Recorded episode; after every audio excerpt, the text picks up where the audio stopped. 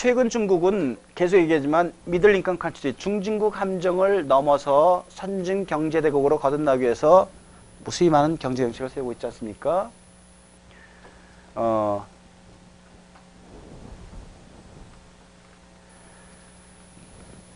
자, 여기 보면은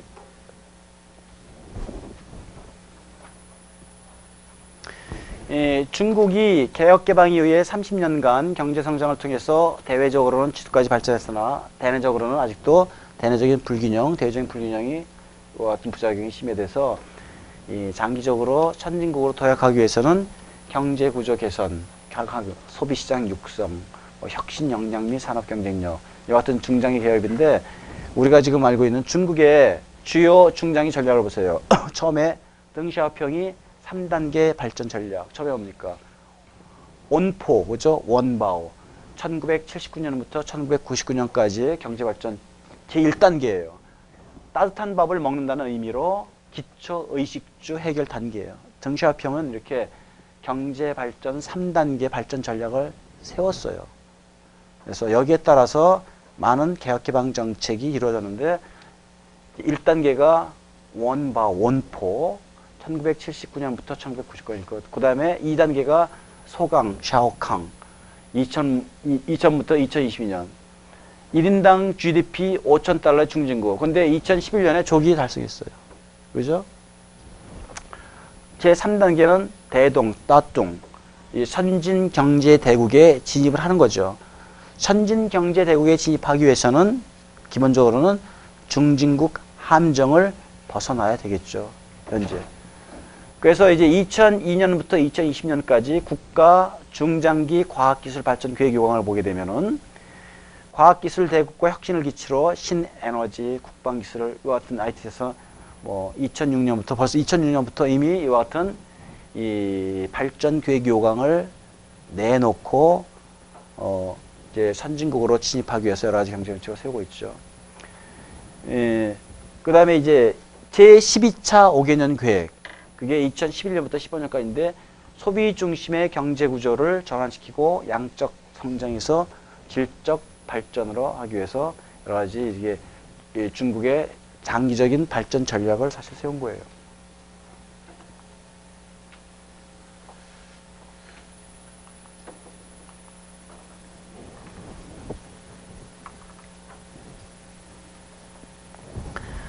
자, 중진국 함정으로부터 벗어났다. 10년 뒤에 중국은 어떠한 변화가 생길까? 경제, 산업, 금융, 대외 관계의 4대 분야 혁신으로 선진 경제 대국을 실현했다라고 뭐 가정하게 되면은 중국은 현재 2020년 선진 경제 대국 진입 전략을 소비 중심 경제 구도로 전환시키고 산업 고도화, 효율적인 자원 대분에 의한 금융 개혁, 지금까지 얘기한 거 똑같아요, 사실은. 이거 크게 보면은 리코노믹스의 핵심이죠.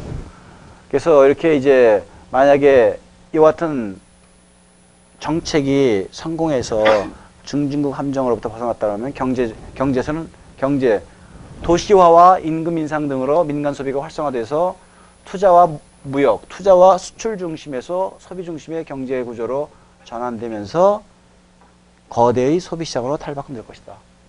산업은 이제는 효율성이 낮은 저 부가가치 산업에서 탈피해서 혁신과 구조조정을 통한 고부가가치 산업으로 이전했기 때문에 산업 강구로 발돋움할 것이다.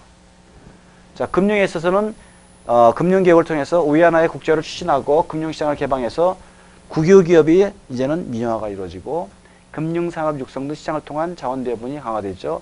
이제 금융산업 이제 실물 실물분뿐만 아니라 금융산업에도 시장을 도입해서 자금의 효율적인 자원 배분이 이루어진다는 거죠. 대외 관계는 이제는 뭐 적극적으로 모든 이 세- 모든 이제 이슈에 참여해가지고 규칙 제정자로서 위상이, 위상이 대폭적으로 상승한다는 거죠.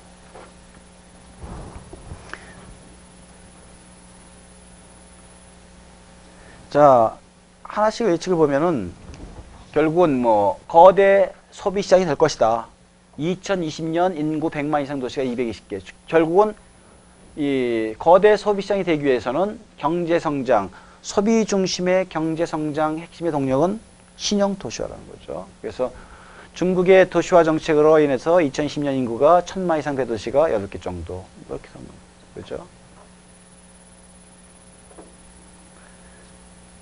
래서 어, 중국의 주요 도시화를 보면은 그죠? 중국은 전국을 4대 기능 구역으로 4대 기능 구역과 3대 전략 개발 구역 구분해서 종합적으로 개발 추진하고 있죠. 보면은 2011년 기준 중국의 도시화율은 51, 아까 52.6%, 2012년 52.6%죠. 근데 어쨌든 간에 하여튼 51%. 2011년을 기준하면은 도시화율이 51%. 2012년은 52.6%죠. 자, 한국은 90%, 미국이 81%, 일본이 60% 매우 낮죠. 일본 그렇죠? 도시화율이. 결국은 뭐 소비 구조의 변화, 양적 확대와 질적 개선, 도시화 진전, 사회 보장제도 확산으로 인해 가지고 소비가 크게 확대될 전망이다라는 거죠.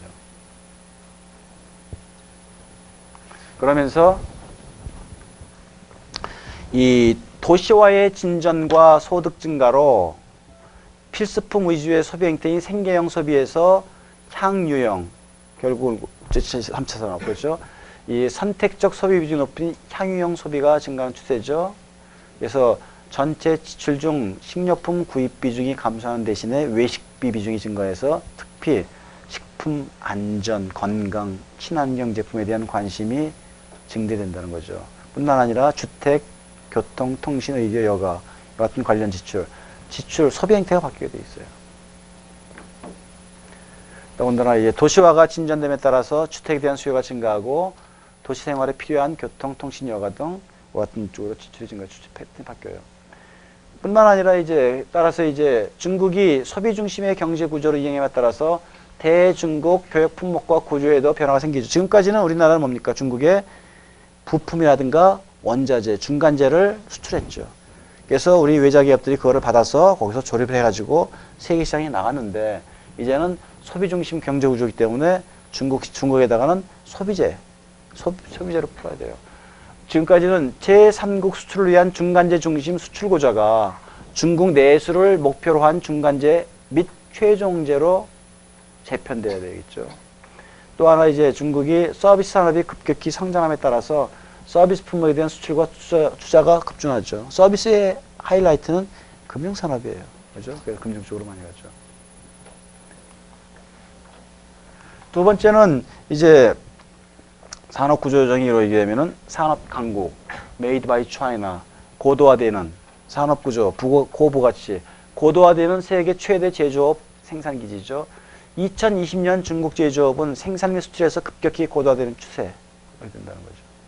현재 보면은 어 벌써 이제 수출은 2009년부터 각각 미국과 독일을 제치고 세계 1위고 그 다음에 보면은 현재 휴대폰, 컬러 TV, 철강에서 조강 생산은 세계에서 40 내지 50%를 차지하고 있고 2011년 중국의 최대 수출 점유율이 의류가 세계 시장에서 세계 수출 시장에서 의류가 차지하는 게 34%, 그다음에 LCD 32, 조선도 24, 전자 16. 그래서 결국은 세계 시장에서 중국의 제조업이 차지하는 비중이 굉장히 높아요, 사실은요. 저 칼라 TV 같은 경우는 45, 절반을 중국 제품이 세계 시장에서 긁고 있죠.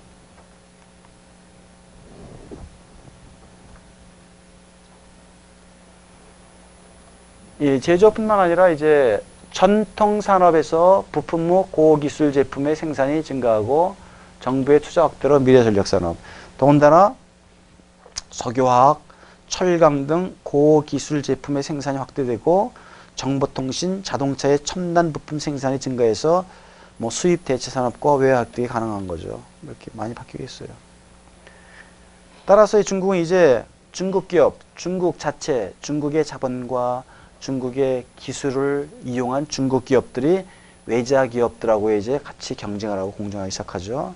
그래서 지금까지는 외국인 투자 자본에 의한 기업, 그 외자 기업이라고 하죠. 외자 기업 중심의 가공 기지에서 다국적 기업과 중국 기업이 공존하거나 나아가 중국 기업이 주도하는 Made by China가 확산돼서 중국 기업의 경쟁력이 점점 커진다는 거죠.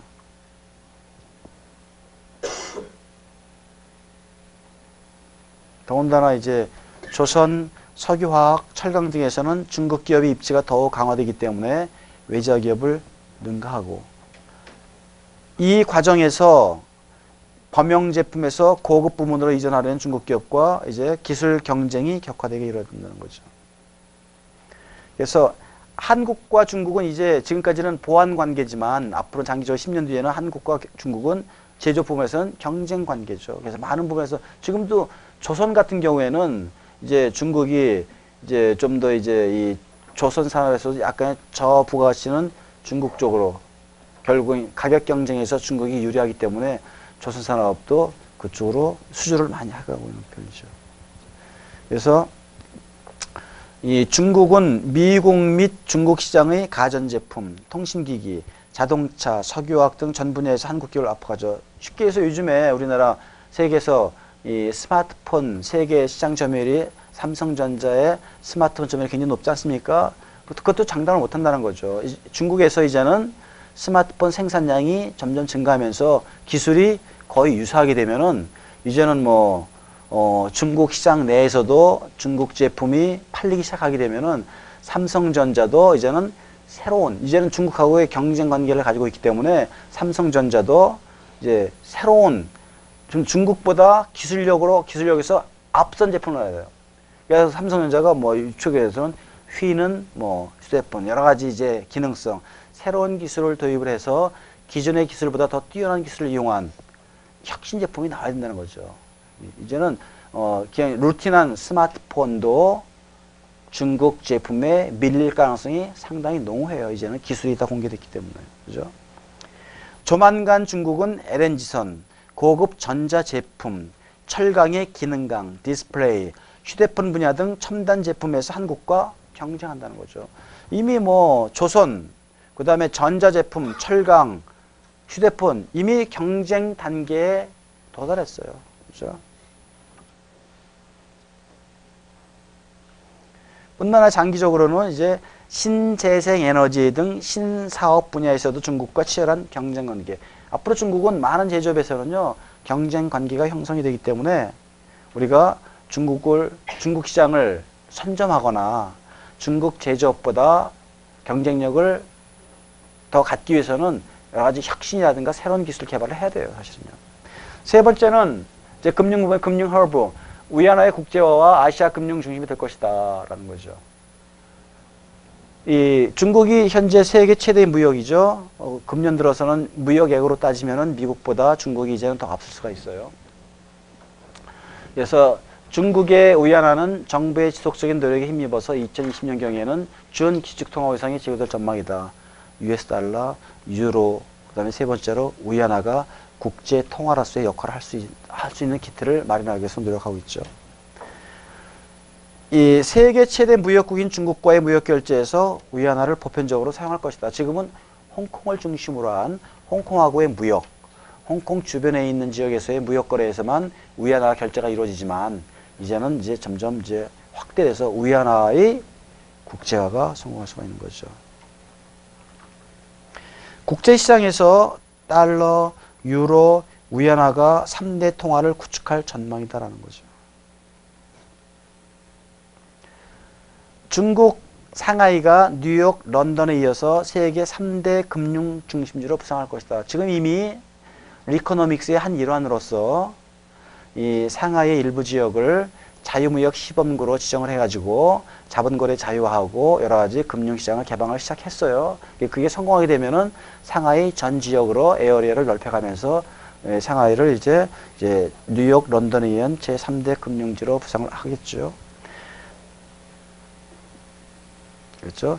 자본시장 개혁으로 금융시장이 크게 성장해서 상하이 국제금융센터가 뉴욕, 런던에 이어서 세계 3대 금융중심을 구성할 것으로 예상이 된다는 거죠.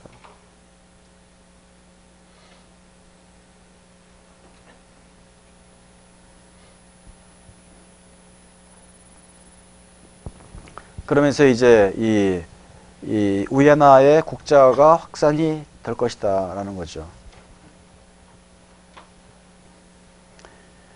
이 마지막으로는 이제는 지금은 이 실물 부분에 있어서 경제 규모로 보면은 세계에서 두 번째로 가는 큰 나라지만 그 이외의 다른 부분은 아직 낳고 있기 때문에 어 이 세계에서 어, 아직은 경제 규모로는 G2 두 번째로 크지만 다른 부분에 있어서는 1인당 국민소득도 6천 불이고 금융시장의 개방이 이루어지지 않았고 여러 가지 문제를 노출하고 있기 때문에 중국은 이제는 자체적인 문제를 더 해결한 다음에 10년 뒤에는 이제 세계적으로도 어, 경제 규모 면에서 뿐만 아니라 다른 면에서도 세계 제2의 이, 이, 이인자로서의 역할을 할 것이다라는 거죠.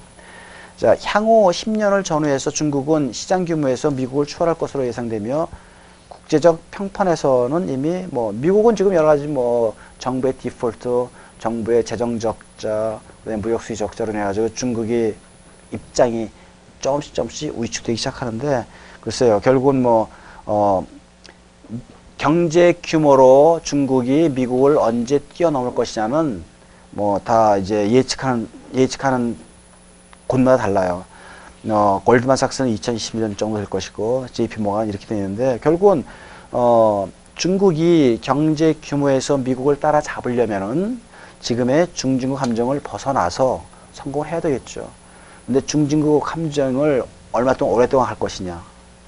중진국 함정을 벗어나더라도 7, 8%의 경제 성장보다는 6%, 5% 경제 성장을 할- 하지 않을까냐. 뭐 여러 가지 예측이기 때문에 이거는 장담할 수는 없지만 어쨌든 뭐 어, 점차적으로 경제 규모로 보면은 미국에 점차적으로 근접하는 건 사실이에요. 그죠?